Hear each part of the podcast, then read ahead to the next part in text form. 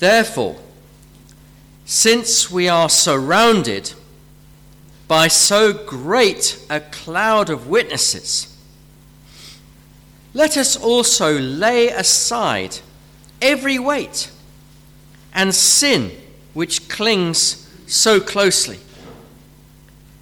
And let us run with endurance the race that is set before us, looking to Jesus the founder and perfecter of our faith, who for the joy that was set before him endured the cross, despising the shame, and is seated at the right hand of the throne of God. Consider him who endured from sinners such hostility against himself, so that you may not grow weary or faint hearted. In your struggle against sin, you have not yet resisted to the point of shedding your blood. And have you forgotten the exhortation that addresses you as sons? My son, do not regard lightly the discipline of the Lord, nor be weary when reproved by him. For the Lord disciplines the one he loves, and chastises every son whom he receives. It is for discipline that you have to endure. God is treating you as sons. For what son is not is there whom his father does not discipline?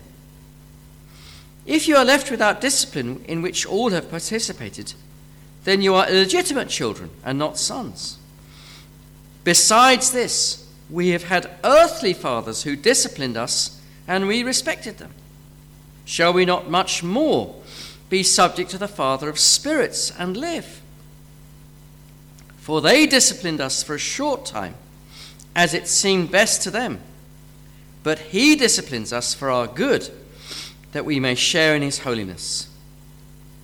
For the moment, all discipline seems painful rather than pleasant, but later it yields the peaceful fruit of righteousness to those who have been trained by it.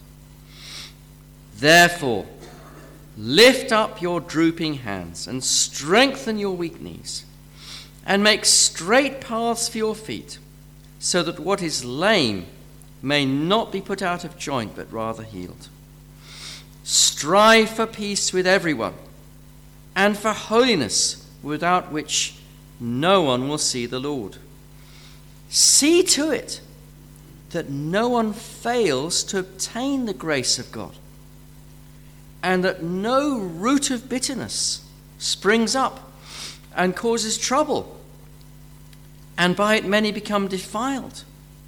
That no one is sexually immoral or unholy like Esau, who sold his birthright for a single meal. For you know that afterward, when he desired to inherit the blessing, he was rejected, for he found no chance to repent, though he sought it with tears. Well, let's pray and ask God for his help now. Oh, Lord God, we do thank you for your word.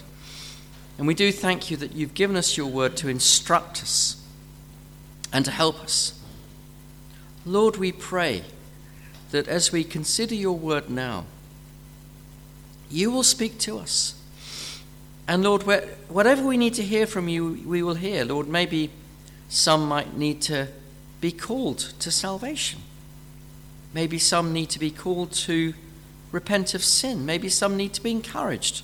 Lord, whatever we need, we pray that we will hear from you this evening and we will put your word into practice. In Jesus' name, Amen. So, the verse we're thinking about this evening is verse 15 uh, of, that, um, of that reading. Verse it says, See to it that no one fails to obtain the grace of God, that no root of bitterness springs up and causes trouble, and by it many become defiled. Now, um, this week I was asked, uh, where is it in the Bible it says, talks about a root of bitterness?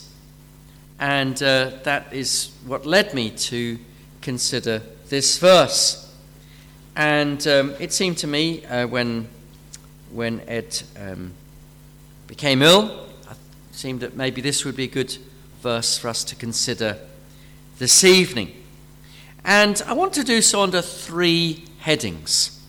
First of all, what is the root of bitterness that is spoken of here in this verse? What does it mean to have a root of bitterness?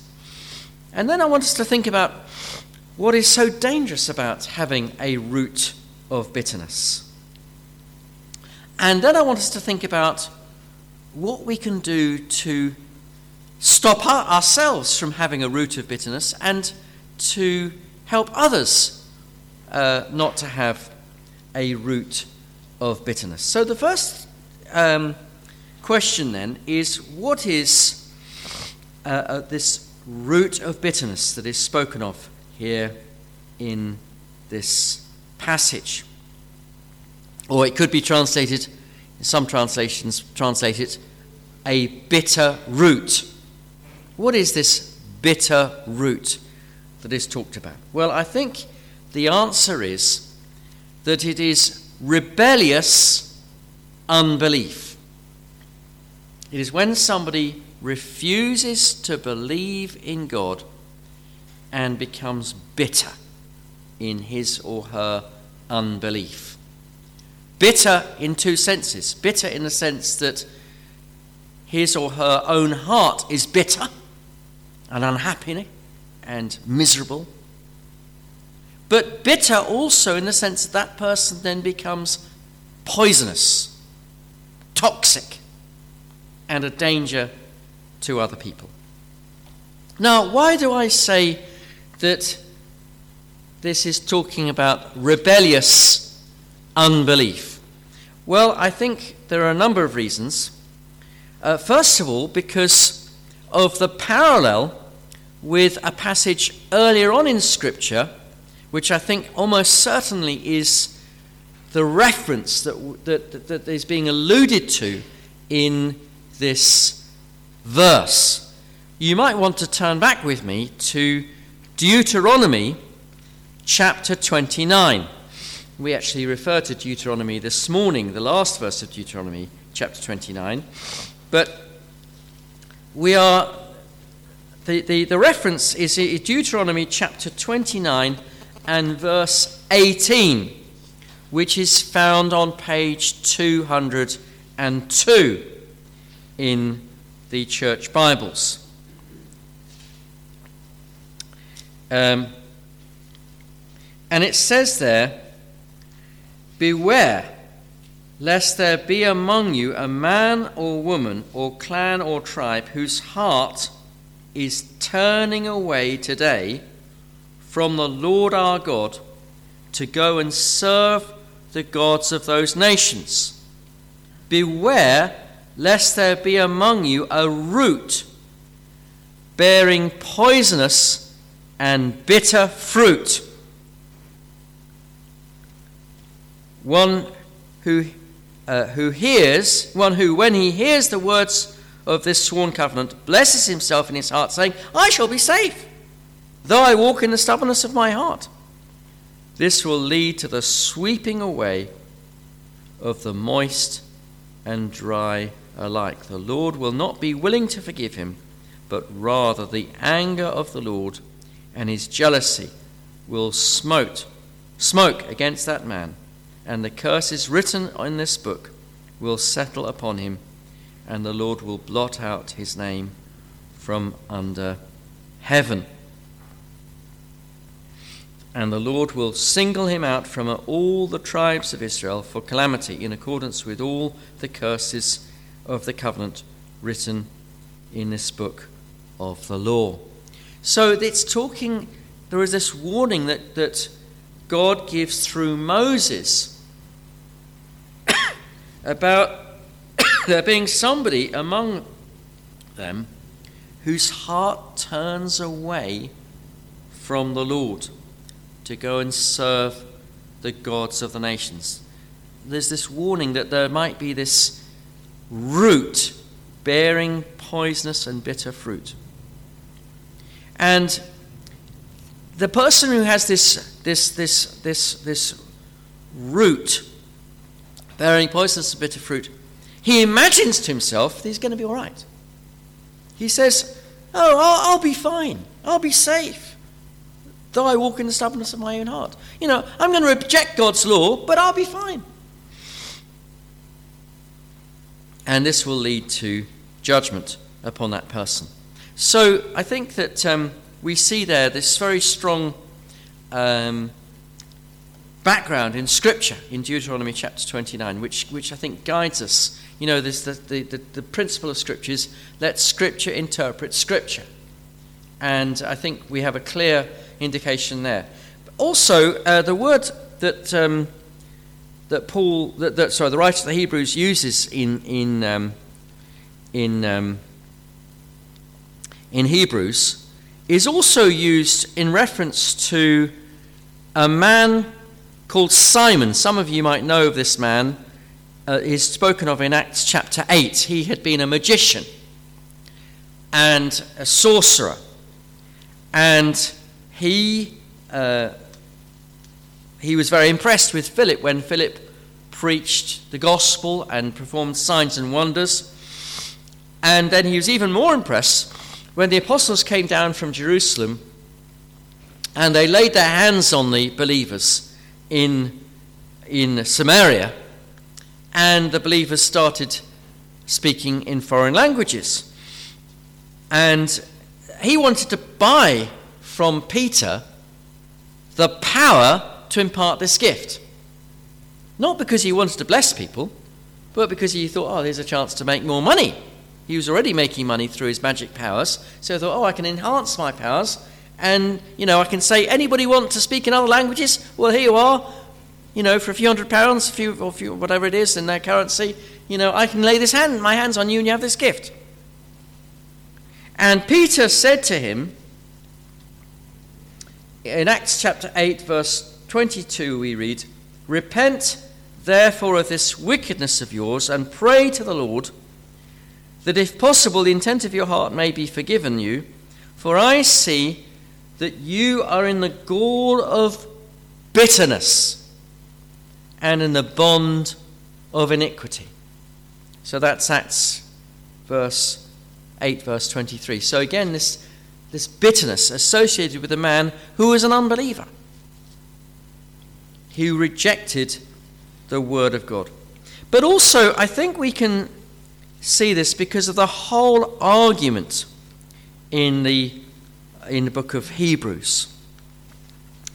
Uh, the book of Hebrews is written to a church where there were some from a Jewish background who were being tempted not to not fully trust in Christ for salvation. They were being tempted. They, they'd come close to Christ, they'd, they'd come into the church, and they'd heard the gospel. But their Jewish friends were saying to them, No, no, look, you want to keep on with the sacrifices, you want to keep on with the Jewish ceremonies. You can't just rely on Jesus himself, on, on his own. You need to, you need to rely on on being circumcised. You need to, you need to, you need to go to the temple and, and perform the sacrifices, and you need to do this, you need to do that, in order to properly know God. And the writer was concerned that these people, some of these people, had never really believed on Christ. They'd come into the church, they called themselves Christians, but some of them maybe did not really have true saving faith. And so, in this letter to the Hebrews, the writer does two things. First of all, he talks about the excellence of the sacrifice of Christ, but he also, at various points, warns his readers look, be careful that some of you don't, you know, that in case some of you don't really believe, in case some of you turn away and don't really come right through into faith. Now, some people have interpreted these, interpreted these warnings in Hebrews as saying that you can lose your salvation because that's, you know, the, the experience of that the, the people had of, of, of, Christ was, you know, they'd had some experience, that they'd, taste, they'd tasted some of the goodness of Christ and of the Holy Spirit. But I think it's, well, we have to rule it out because we know that the Bible is very clear that a person who's truly saved cannot be unsaved. But it is a warning that you can come into the church and you can feel the love of the church, you can feel the love of God, and you can experience God's goodness and yet still not really be saved. And then, and then finally turn away. And so there's this warning. Uh, let me just give you some examples. There, there are lots of examples that could be given in, uh, in, in, in Hebrews, but we'll just look at a few of them. Um, first of all, just, to, just from the text, that what we could be called the text of this book, which is where he quotes, the writer quotes from Psalm 95. And uh, he says, chapter 3, verse 7, quoting from Psalm 95, he says, Therefore, uh, today, if you hear his voice, do not harden your hearts on the day of testing, uh, in, in, uh, as in the rebellion on the day of testing in the wilderness, where your fathers put me to the test, and I saw my works for 40 and saw my works for 40 years. Therefore, I was provoked with that generation. I said, They will always, they always go astray in their heart. They've no, they have not known my ways. As I swore in my wrath, they shall never enter my rest. You see, here were people who were Jews. They'd come out of, they'd been rescued from Egypt. They were in the promise, they were in the desert. They were, should have gone into the promised land, but they didn't go in because of lack of faith. And so God said they will never enter his rest. And so then he says, chapter 4, verse 1 Therefore, while the promise of entering his rest still stands, let us fear lest any of you should seem to have failed to reach it. See, watch out. Maybe there might be some of you who never really entered the rest of God through faith. Or chapter 4, verse 11.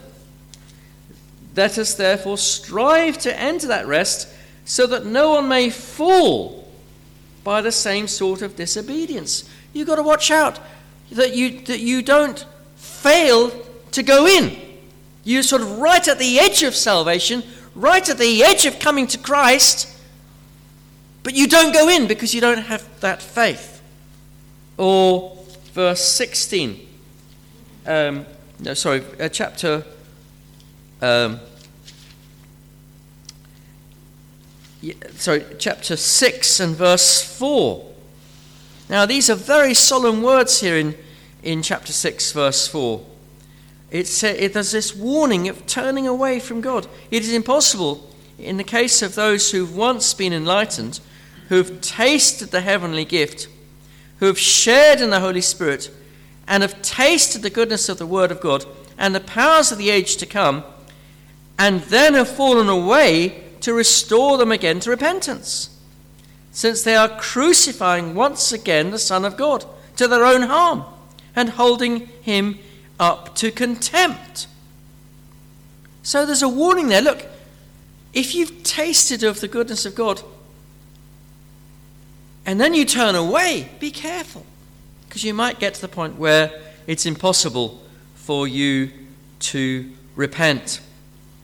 Uh, because you've so hardened your heart. You've so, so rejected uh, the word of God. And another warning is in chapter 10 and verse 26. For if we go on sinning deliberately after receiving the knowledge of the truth, there is no there no longer remains a sacrifice for sins, but the fearful expectation of judgment and a fury of fire that will consume the adversaries of God. Now, again, is that saying you can lose your salvation? No. You can't lose your salvation if you're truly saved. But the danger is somebody hears the gospel and doesn't believe. He understands the gospel. He can see that he's a sinner. He can see that Jesus is the answer. But then he turns away. Well, if you do that, there's, there's, no, there's, no, there's no salvation. And so, um, and then we come, as I say, to this, this uh, and I think when we see it in the context there, we see that, Paul, that, that the writer of Hebrews is saying the same thing again.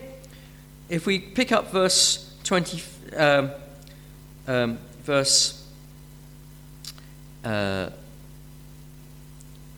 yeah, verse 15 of, of Hebrews 12, I think we see this is another one of those warnings. See to it that no one fails to obtain the grace of God and that no root of bitterness springs up and causes trouble that it may become, and by it many become defiled. So watch out that you don't refuse God's offer of salvation. That God is offering you salvation, He's offering you eternal life, He's saying you can, have, you can be forgiven of your sins. Don't, whatever you do, having understood that, turn away and refuse to believe in him. So, that I would suggest to you is the meaning of, of this bitter root. It is willful and rebellious unbelief. Well, then, uh, next thing I want us to consider is what is the danger of being a bitter root? Well, we see there in that verse there, it says, See to it that no one fails to obtain the grace of God, that no root of bitterness springs up and causes trouble, and by it many become defiled. So there is a danger here that this that, that you become bitter in your unbelief, not only bitter in your own soul and bitter towards yourself and poison yourself, but you also become poisonous to other people. Um, this is the terrible thing about radioactive poisoning. Um, there was this terrible case a few years ago of, of a former Russian spy who, who, who was poisoned with a radioactive substance. I think it was plutonium. I can't remember. Some other, some radioactive substance, and the poor man died. But he became toxic to people around him. They couldn't, they was very, you know, the people, the treat, nurses, the doctors who were treating him had to wear special radioactive protection gear because, because he was radioactive. He was toxic. He was, he was himself a source of, of poison. Not that, that he wanted to be at all, but that's what happened. Or think of, um, in terms of roots, think of Japanese knotweed. We had some here in the church building uh, in our backyard. And uh, we had a surveyor come and look at the cracks we got in our building. He said, and he came into the house and said, Whoa, Japanese knotweed. You know that this is a reportable thing. Uh, you're going to have great difficulty dealing with your subsidence unless you get rid of that Japanese knotweed because, because you have to, you know, you're not allowed to just dig up the earth and, and take it away somewhere else because it, it's really, really damaging stuff. And the, the way the Japanese knotweed work is in the roots. It, it grows up with these great shoots like, bam, like bamboo sticks, very wide, sort of um, hollow tubes. But the problem is it's the roots, and the roots spread everywhere and, and you dig up the soil, and the, and the bit, there's nodules of this Japanese knotweed in the earth, in the soil. And you've only got to have one piece in, in the soil, and it, it'll spread to somewhere else. And this is, this is an illustration of, of the danger of somebody who, who has this rebellious unbelief. Again, that passage back in Deuteronomy 29. Um, it talks about this, doesn't it? Just look back again at that. Uh, Beware lest there be among you a man or woman or clan or tribe whose heart is turning away today from the Lord our God to go and serve the gods of those nations. Beware lest there be some root bearing poisonous and bitter fruit. One who, when he hears the words of the sworn covenant, blesses himself, etc., etc this poisonous and bitter fruit.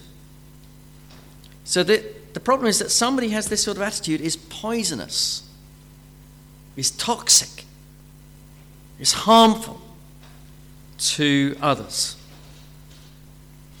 Uh, in what senses? Well, because somebody who's hardened his heart in this way will spread unbelief, will spread doubt about God, will, will spread uh,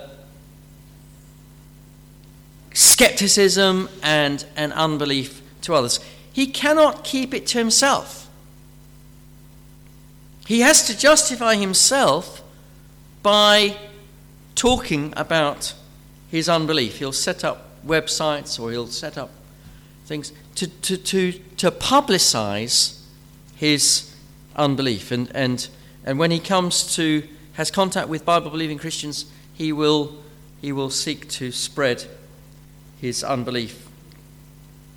Moreover, this person, uh, by having this bitter heart and being unhappy and complaining and moaning about this and that and everything else, this person will encourage other people to also have bitterness and a complaining spirit. Moreover, the person who bitterly rejects the gospel will justify his sin and will encourage others to sin. Uh, and, and so, um, and this, you know, something that Paul speaks about in uh, 1 Corinthians chapter 5 when he's talking about, about the need for church discipline. He says, Your boasting is not good. 1 Corinthians 5, verse 6. Your boasting is not good. Do you not know that a little leaven, little yeast, leavens the whole lump?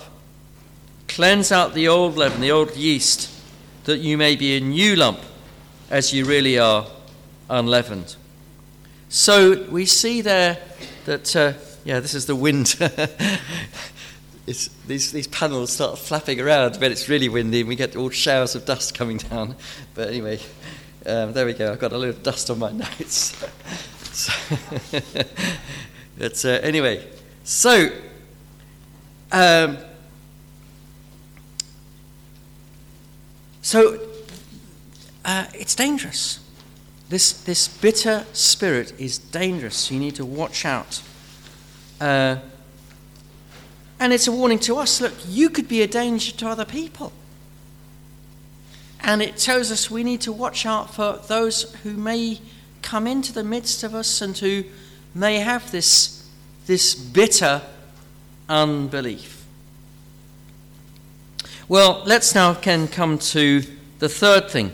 How can this bitter, bitter root, how can this bitter root be, how can we protect ourselves from this bitter root?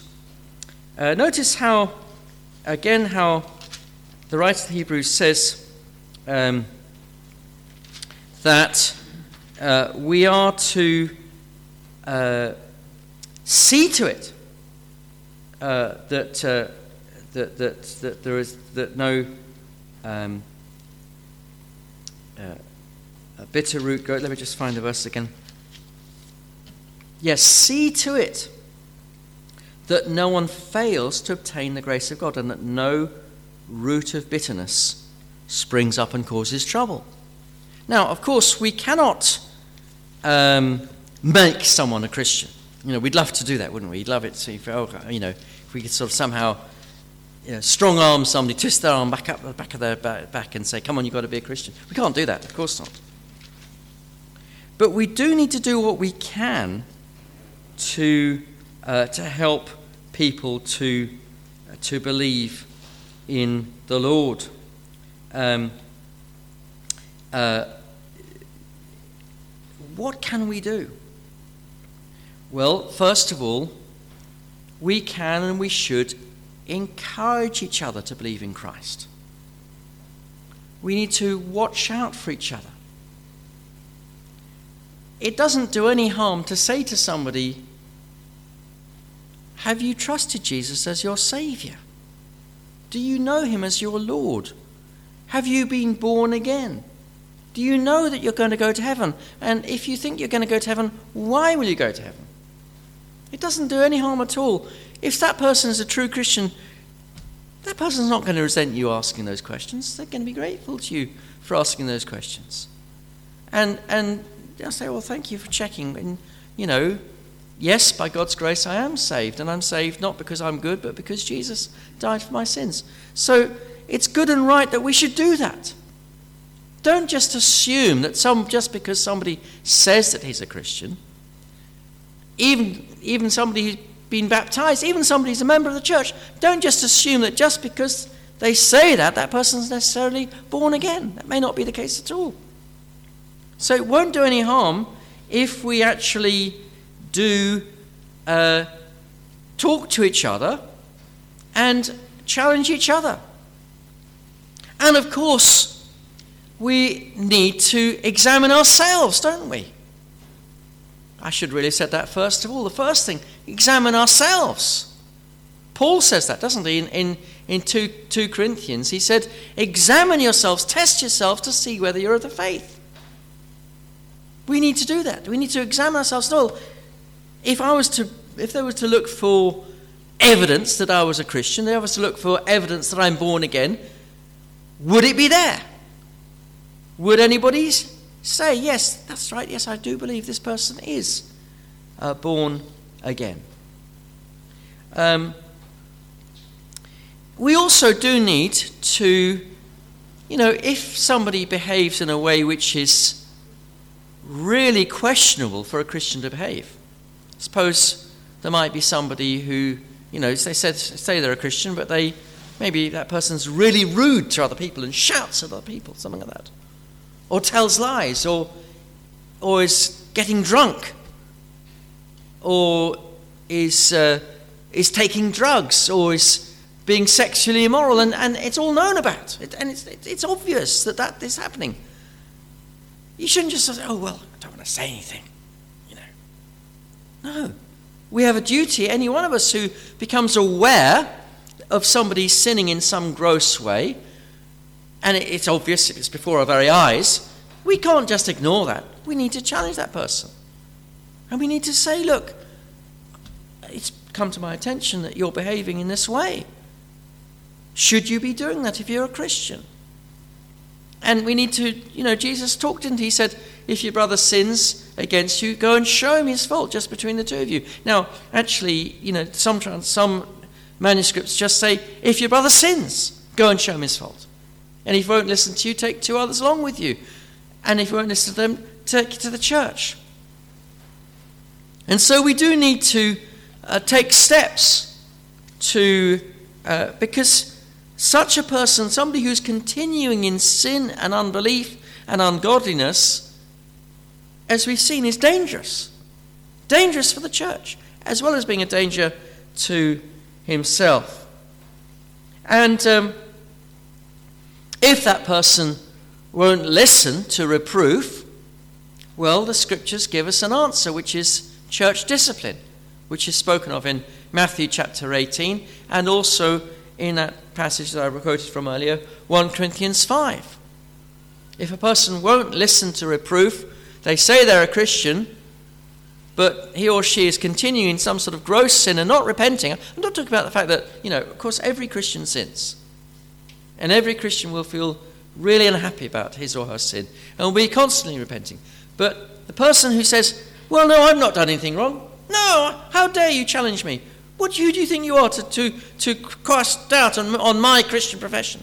And they get angry and they, and they, they, they, get, they get rude to you.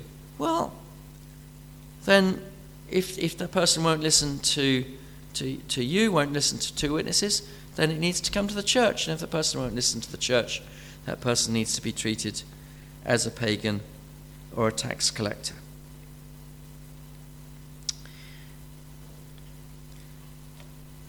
And we also need to say, don't we, that,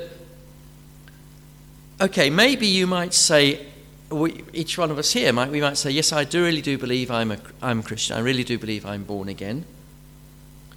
I really do believe Christ has saved me. Uh, I do believe I have the Holy Spirit. But we also do need to watch out for bitterness of spirit. We might not have this, this bitter unbelief that's talked about here in Hebrews. But we can sometimes very easily, can't we, slip up into bitterness, whereby we nurse our grudges against another person. We remember what the other person's done, and we every time we th- remember what that person's done, ah, it's that bitterness that comes out. Um, Paul warns about this, doesn't he? In Hebrews, sorry, Ephesians chapter 4, he urges his readers to turn away from bitterness. Hebrews 4 and verse 29. I'll pick it up from verse 29. He says, uh, Let no corrupting talk come out of your mouths, but only such as is good for building up as fits the occasion, that it may give grace to those who hear. And do not grieve the Holy Spirit of God, by whom you were sealed for the day of redemption. Let all bitterness, same word as we had in Hebrews, let all bitterness, wrath, and anger, and clamour, and slander be put away from you. With all malice, be kind to one another tender hearted, forgiving one another as God in Christ forgave you. Now, I know this is using the word bitterness in a different sense from that, that word in that, time, that verse in Hebrews, which is talking about unbelief. But even as believers, we need to be careful. This is addressed to believers. We need to be careful not to allow bitterness to fester in us. Uh, how, how can we do that? How can we how can we overcome bitterness? Perhaps you might be tempted with bitterness. How can we overcome bitterness? How can we stop ourselves from having a bitter spirit? Well, let me just mention a few things. Um, believe in the sovereignty of God. Believe that God has ruled over what's happened to you for your good. It's a wonderful antidote for bitterness. When you we were looking um, at our Tuesday class on the sovereignty of God, and we, we were thinking about Joseph. You remember Joseph, who, who was treated so badly by his brothers, but he had no bitterness towards them. Because he, he said to them, You meant it for harm, but God meant it for good. He believed in the sovereignty of God. So remember, also, what helps you not have bitterness towards people is to remember that you are a sinner yourself. How can I be angry with uh, somebody about his sin when I've sinned? And then also remember that how much God has forgiven you. That will help you not to be bitter towards the person who's done wrong against you. Another thing which also helps us not to be bitter is if we don't practice grumbling. You know, there's some people who just grumble about everything. They grumble about the government, they grumble about the economy, they grumble about the strikes, they grumble about this, about that, about the weather. Grumble, grumble, grumble, grumble, everything's wrong. Well, if we're grumbling, it's not it's a short step away from bitterness. Ah, nothing's right. Do not grumble. And positively, be thankful. Give thanks to God in all circumstances. And that will help us not to have this mean, crabby, bitter spirit. Well, I hope and pray that, that, um, that what we've seen tonight will be helpful for us. Let me just, just again challenge if, if there's anybody here, well, let me just say to you, just right now, are you sure you're saved? Are you sure you have the Holy Spirit? Are you sure you're born again? Are you sure that you've trusted Christ as your Savior?